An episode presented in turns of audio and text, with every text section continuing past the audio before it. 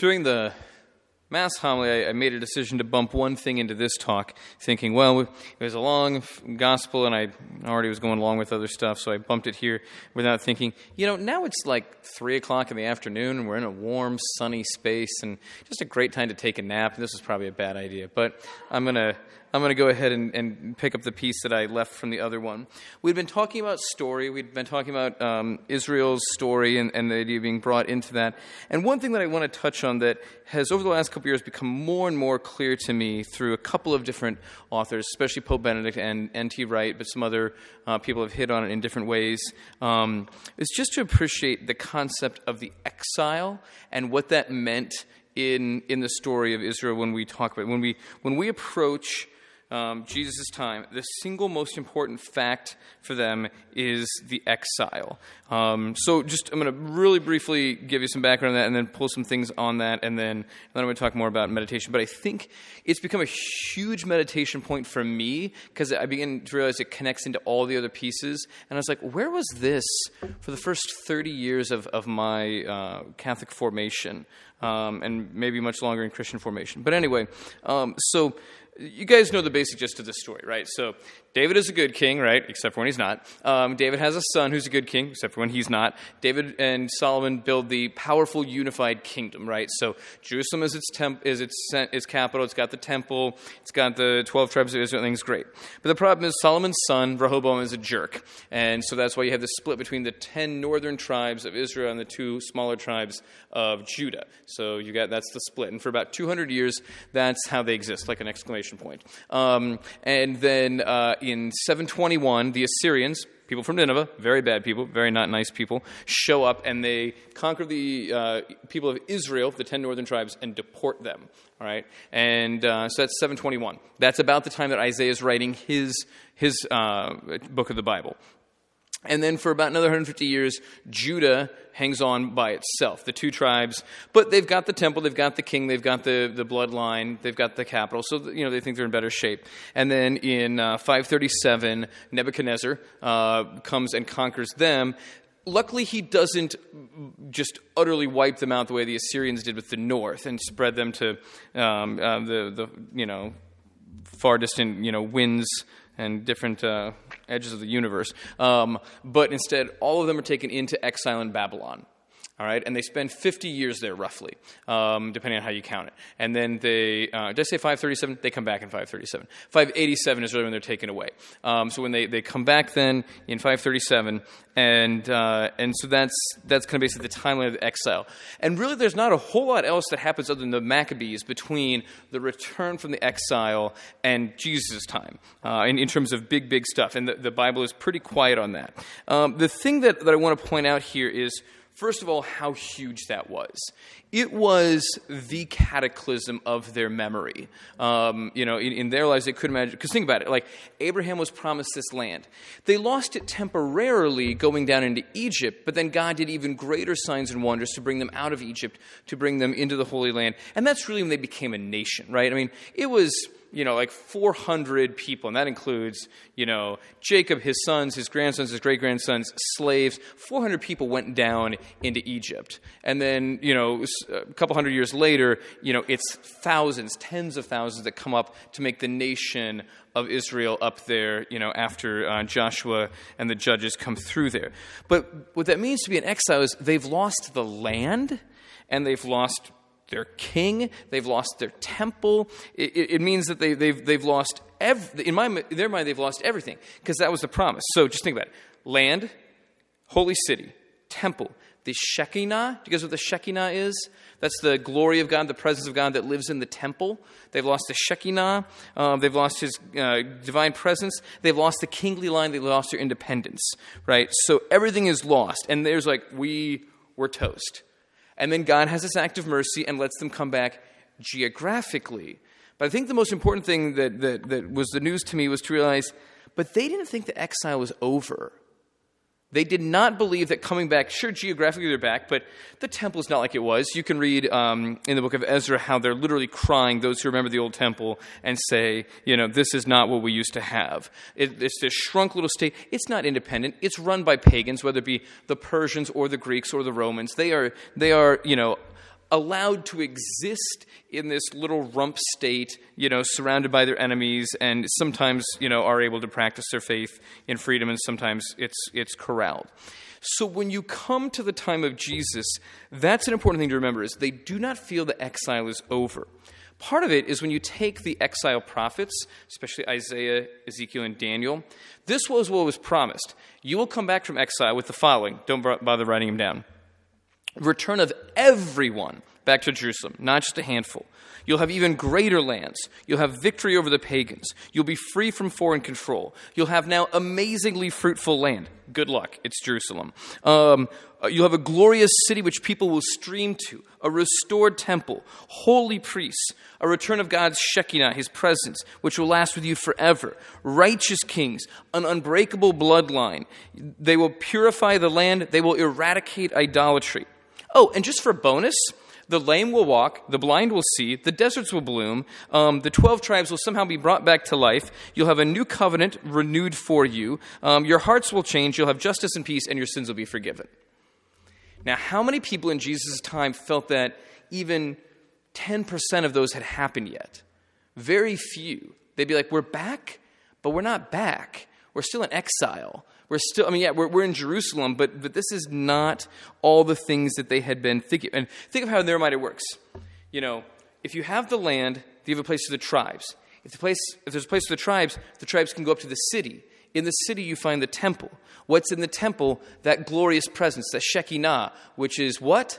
A sign of God's love for you. So when you lose those pieces, God doesn't love us anymore.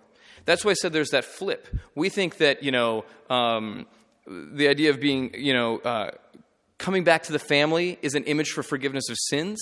For them, it was the opposite. The phrase forgiveness of sins would be the proof that you've been brought back to the family. That's what they focused on. And the idea was that in exile, we're out. We are the prodigal son. We're in the far off land waiting for that to happen. To them, exile was literally a living death. The prophet Ezekiel shows that with the famous prophecy with the dried up bones in the field. Uh, and when Daniel had that prayer that I talked about that we say at the altar, we have in our day no priest, no prophet, or, or sacrifice. We have no temple in which to worship you. That was how they felt even when they came back.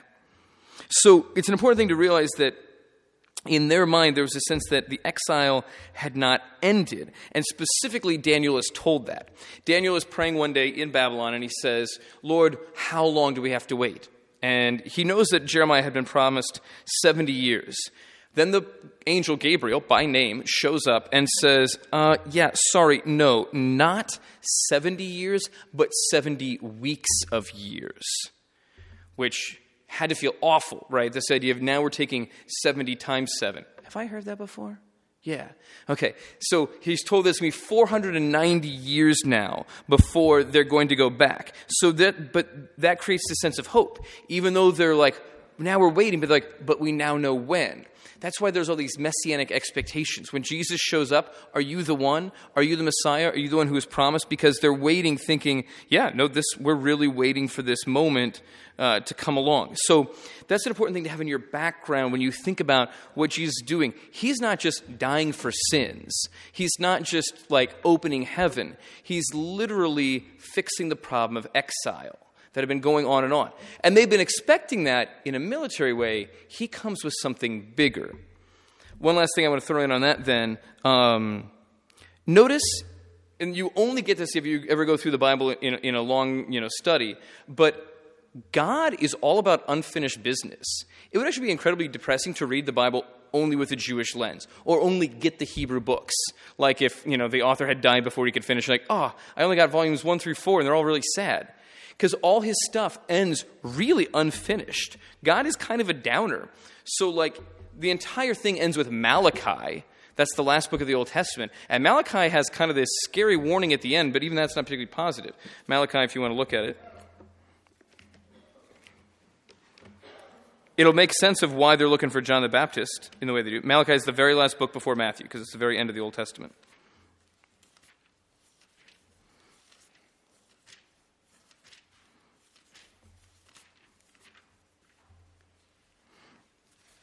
Malachi 3, the very, very end, the last thing is this kind of weird warning, um, just that um, I will send Elijah the prophet before the day of the Lord comes, that great and terrible day.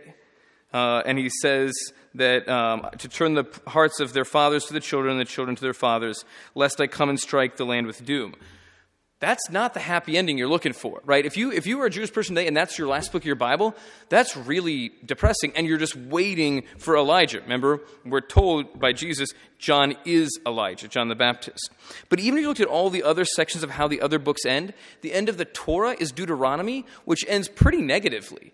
Deuteronomy, the, the, the, the necessary book of, or the, the last book of the necessary part of the Torah, at the end of that, we're told that Moses dies and we've never had a prophet again like him. Chronicles, the end of the historical books, ends even sadder by them saying that we have, like, basically, we've lost our land to the exile, our kingly line is cut off, there's no prophets, and no one knows what to do about the idols.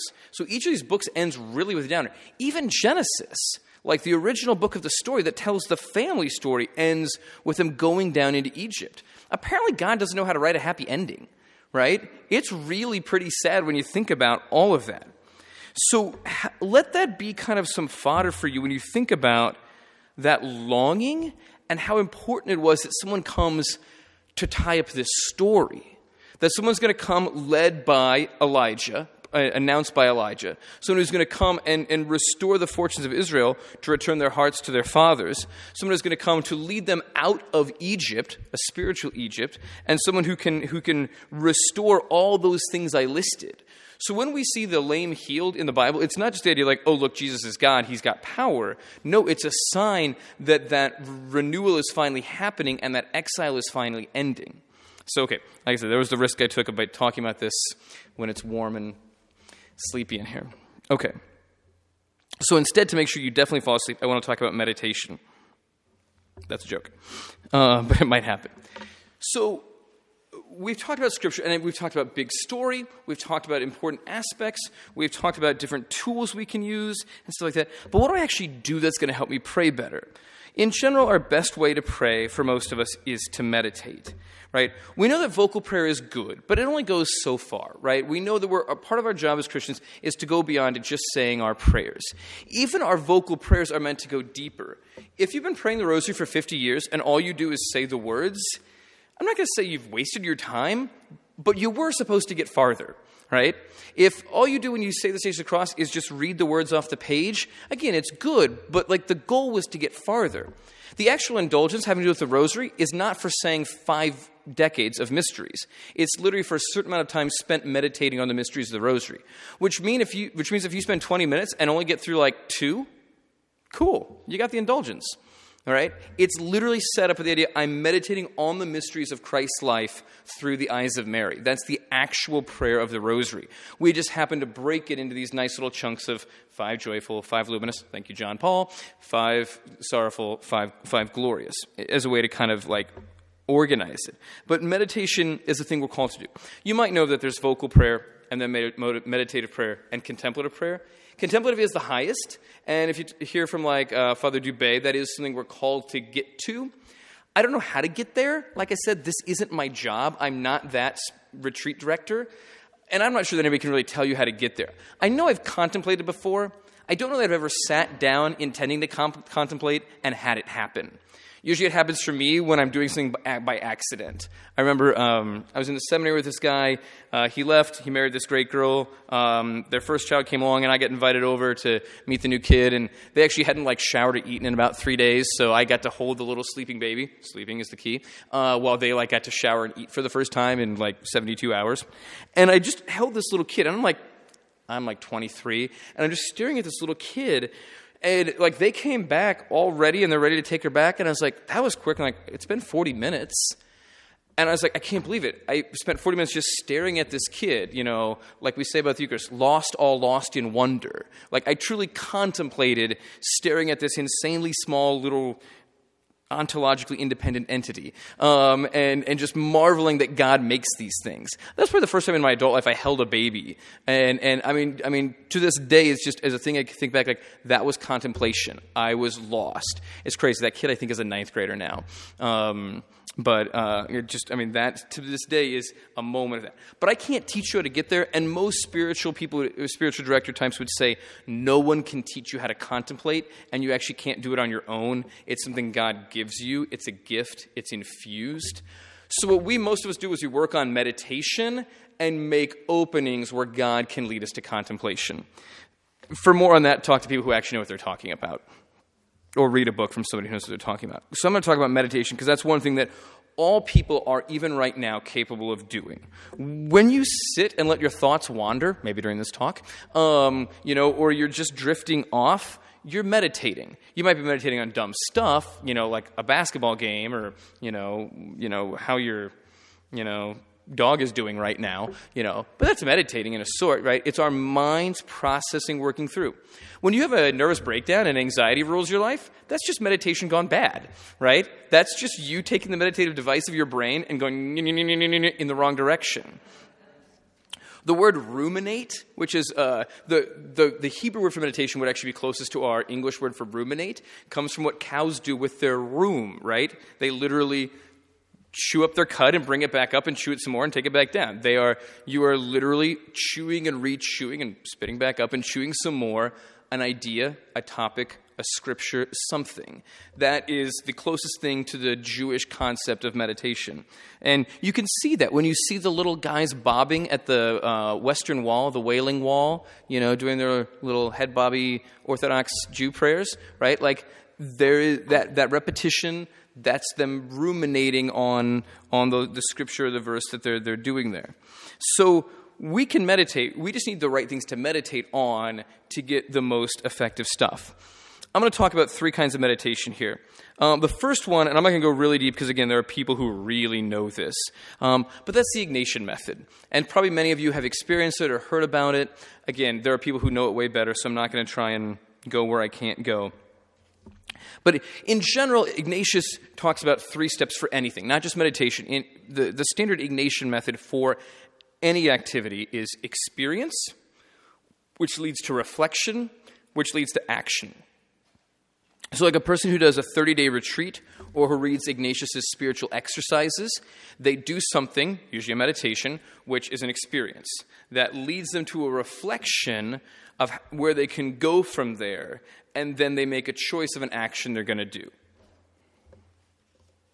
So, when you apply that to like meditation, the most common thing you hear with when people talk about the Ignatian method, what they usually mean is pick a scene in the Bible and experience it. Put yourself in it. You know, so a common one is um, the story of uh, the blind man, Bartimaeus, on the side of the road.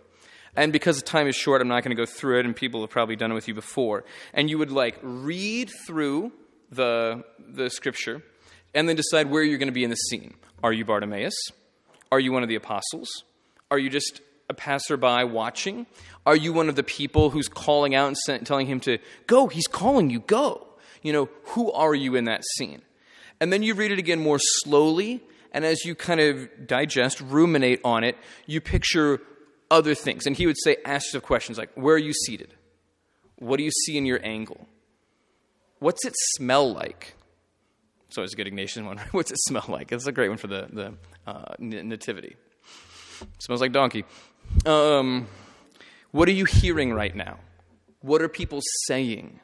How are they saying it? And you just kind of walk your way through at different parts and just kind of let yourself, you know, it's, it's an imagination game. That's where you're meditating. You're putting yourself in that moment. So that would be the experience. And then for reflection, you would take that and then be like, what do I get out of that? And again, I'm, I'm not going to dive super deep because this is an easy one to find more on. But to take that out and then be like, okay, so what do I get? And you're like, Bartimaeus, a blind man, when told, go, he's calling you, gets up and leaves his cloak. He's a blind man, and he left his cloak. He must have felt certain that he was going to be able to find that when he was done which means he felt Jesus was going to heal him. And what does Jesus say? You have great faith. Be healed. Right? So you're like, you're like, okay, I need that. I need the faith, the trust that will leave my cloak behind and run after Jesus. And you start to meditate. What is my cloak right now? What am I not willing to let go of that I need to have the faith, the trust that I can leave behind and run? And then you figure out what that is, then you move to your third thing action. Okay, when I leave this chapel or when I go back to my normal work, I'm going to do this. I'm not going to be afraid to speak up about this thing, even though I'm afraid of the consequences, but it, because right now my cloak that I'm holding on to is people's respect for me and, and how I appear to them, and I'm going to choose to do the right thing, even if that makes me seem weird. I'm going to run doing the right thing. So that would be like an Ignatian thing. Now, you might do that over a half hour, or you might do it over 10 minutes. Um, you know, but, but it, that would be kind of a standard. And again, I'm not giving it full justice, but that's because it's one you can find elsewhere. Um, so that's, that, that's kind of the Ignatian, and put yourself in the moment thing. The next kind of meditation is, is, is similar, but what do you do when the scripture you're reading doesn't have people? Right? What do you do when you're reading prophecy or wisdom literature in the Old Testament? Or you're reading Paul in, in the New Testament, right? What do you do when you do, I mean, have you, by the way, okay, side thought. Sh- this was actually listed earlier, but I skipped it. Have you ever noticed, um, no, you know, never mind, I'm going to save that. I will save that. There's a better place for that. I'll come back to that. Uh, it'll make sense. When I come back to that later, it'll make sense. Um, so, now I've made a mess of this. Um, I was trying to find a good place to show this example, and it'd be way too easy to cherry pick a passage that um, that would be too easy. So I just started flipping through Paul, um, knowing that he has some of the harder stuff, and um, and so I just landed on Ephesians 5. Now, everyone knows Ephesians 5 as the great like marriage example, right? Wives, be obedient to your husbands. Husbands, love your wives as Christ of the church. But no one pays attention to anything else in the chapter. Um, turn to Ephesians 5 1. So if you're looking in your Pauline letters, you got your big ones Romans, 1 Corinthians, 2 Corinthians, Galatians. And then after you clear Galatians, you're ready for Ephesians. If you hit Philippians, you've gone too far. So, like I said, I just I didn't want to cherry pick. It'd be too easy to pick like 1 Corinthians 13, love is patient, love is kind. That'd be too easy. Um, or something else. I also didn't want to pick something I couldn't handle. Um, but this is a, a, chunk here. Ephesians chapter 5, 1. See, there's that first little block, 1 to 5. So you look at that and you're like, okay, there is definitely no characters in here. This is not a roadside scene. This isn't even a stinky barnyard animal scene. I got nothing here, right? It's Paul talking about stuff, right? Big words because it's Paul, lots of commas, few periods because it's Paul. Um, so, what do you do with that when, you, when you're ready to move on to meditating on different on things that are like that? I think an effective method here um, is a kind of close reading. We talked about close reading to get extra stuff out, but letting it be as a meditation. So, what I would do on this passage, I would read through it once at a regular pace just to understand what this thing is about, because as Paul, it might be kind of tricky. Then I would read it a second time slowly. I'd read it a second time, just kind of like taking a longer, slower read. This is kind of my, my close reading. I'm not trying to like do scripture study. I'm just reading it again, getting a little deeper. And uh, maybe, maybe some things are hitting me. Some words are popping up. Some ideas are popping up. Maybe there's already some meditation stuff as I go, and that's okay, right? You can, you can just, you can do that. And then for the third level, where I'm really going to meditate, I'm going to go through that and read it, not necessarily slow, but I'm going to do it word by word or chunk by chunk. So I'm going to do something like this. This is me. I'm going to do this out loud in, for you, but it's going on in my head. So be imitators. Imitators. Be imitators. And then I'm in my head, I mean, it's hard to do this out loud. I'm thinking, what does imitation look like? What would an imitator look like? What would I do if I imitate? But I'm just doing that as I say the word. I'm letting the word draw up things for me. I'm not trying to like take off in different directions like the reflection that Ignatius might do. I'm just going imitators. And then once I've kind of squeezed some juice out of that, I might go to the second part of that clause imitators of God imitators of God. Of God. Imitators of God. It's really hard to like say this out loud and like because obviously it's in my head, but also in my head I'm doing the next part as I kind of like to kind of squeeze this lemon and get juice out of it. What do I get as I ponder imitator of God? And then I might even read the whole line again. So be imitators of God. And then once you've kind of feel like you've kind of wrung some good stuff out of that, then you go on. As beloved children. As beloved. Beloved. And just let all the connotations, all of that come up. And what you're doing, because you're reading in order, you're also unintentionally pulling what you had before. I'm an imitator of God because I'm a beloved child. And then you would go, children. Children. You don't always have to do it three times. I'm just doing that probably because instinctively I, I think in threes, you know. But you'd be squishing stuff out of beloved and children and beloved children. And maybe even read the whole line be imitators of God as beloved children. Because what do children do? They imitate their parents, right? You take on your parents' speech patterns. You take on, um, you know, the, the, the way in which they think, the way they tell a story. We take that on, and you know that. You're like, kid, where'd you learn that? Never mind. Don't tell me. I don't even want to think about the fact you probably learned that from me, right? You know. And so, I mean, you, a person could spend a good chunk of time going through word by word, phrase by phrase, line by line. You don't always have to jump back and do the bigger line. It's Paul, he's got long sentences. But just kind of letting different parts speak and letting them just kind of float up. I'm not necessarily chasing down new ideas, trying to create new paths. I'm letting it kind of come up to me. But I might, at a certain point, like, you know, like read a, a chunk together, especially if I see a connection. And then when I'd finish, I'd read it one last time through at a decent pace and let the whole thing hit me as, as, as that. And maybe then you might jot a few thoughts, but the goal is not necessarily, you're not Ignatius here where you're trying to like make an action plan. It might cause you to do some actions out of that, but it's more a true chewing and ruminating on the word there. Does that make sense? Okay, so that's, that's, that's the second style. The third one is um, a totally, I don't know, kind of different one. Turn to your, your next book of the Bible, which is Philippians. I already told you Philippians has all the good stuff in it, and it does.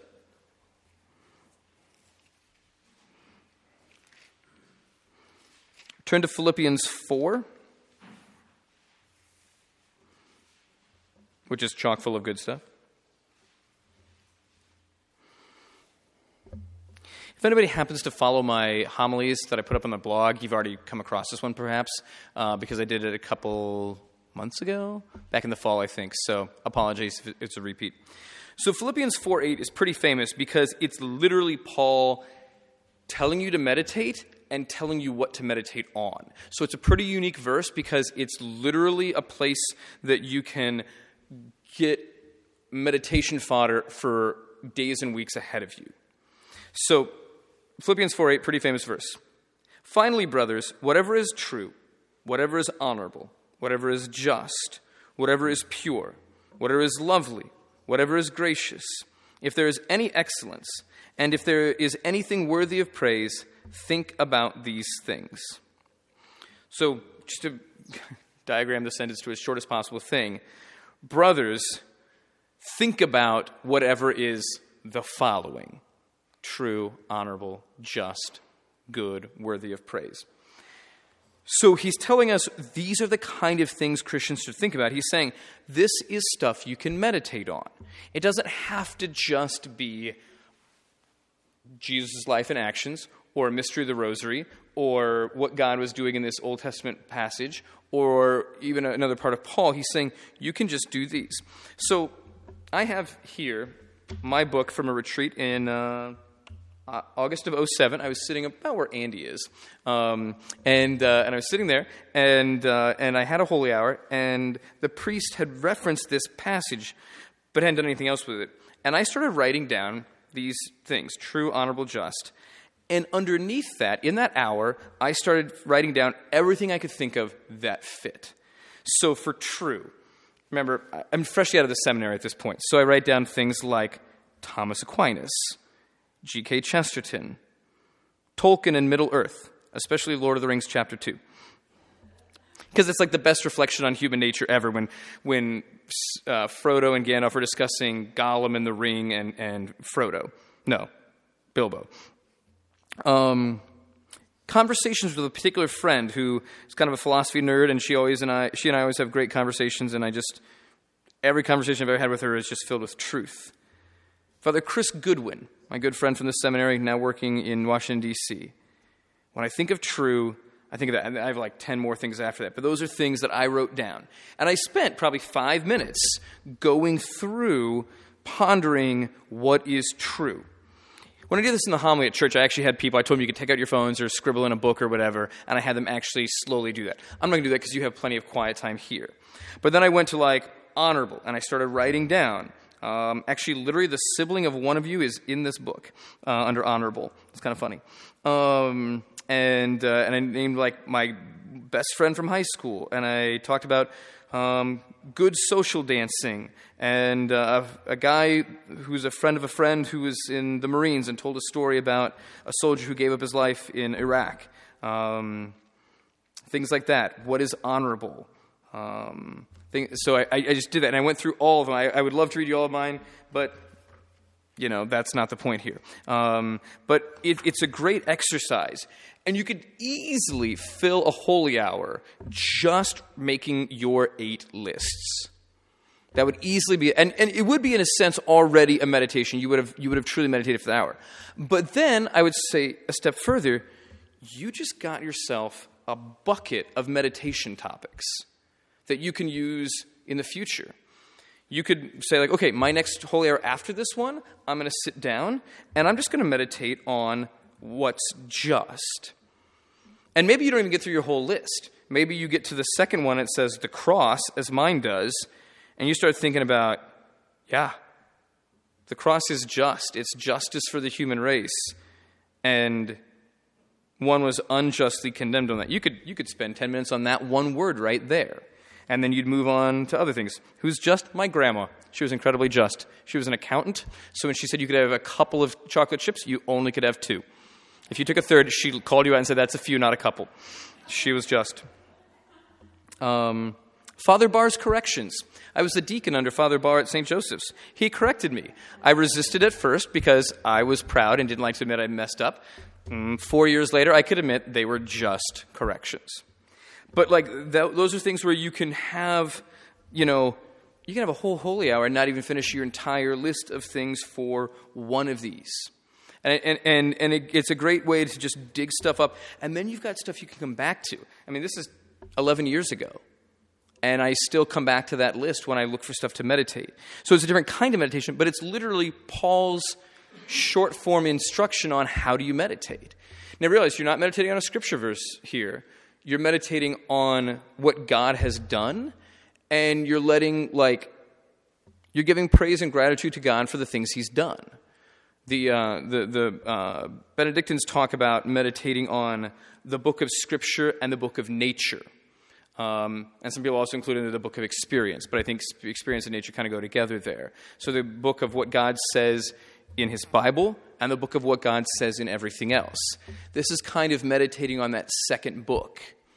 And I think you'll be amazed. You could pass an hour and a half here writing up your eight little lists and be like, whoa, uh, my butt's kind of numb, but I got an awesome list right now. I didn't even realize 90 minutes had passed because you can have some great fruit there. I'm not saying you need to do that in this holy hour, but I'm saying it's a great thing if you're trying, like, I don't know what to pray about. I don't know what to meditate upon. Philippians 4 8. You will, you will go a long time working your way through all the stuff that you yourself can generate just thinking about those eight different things.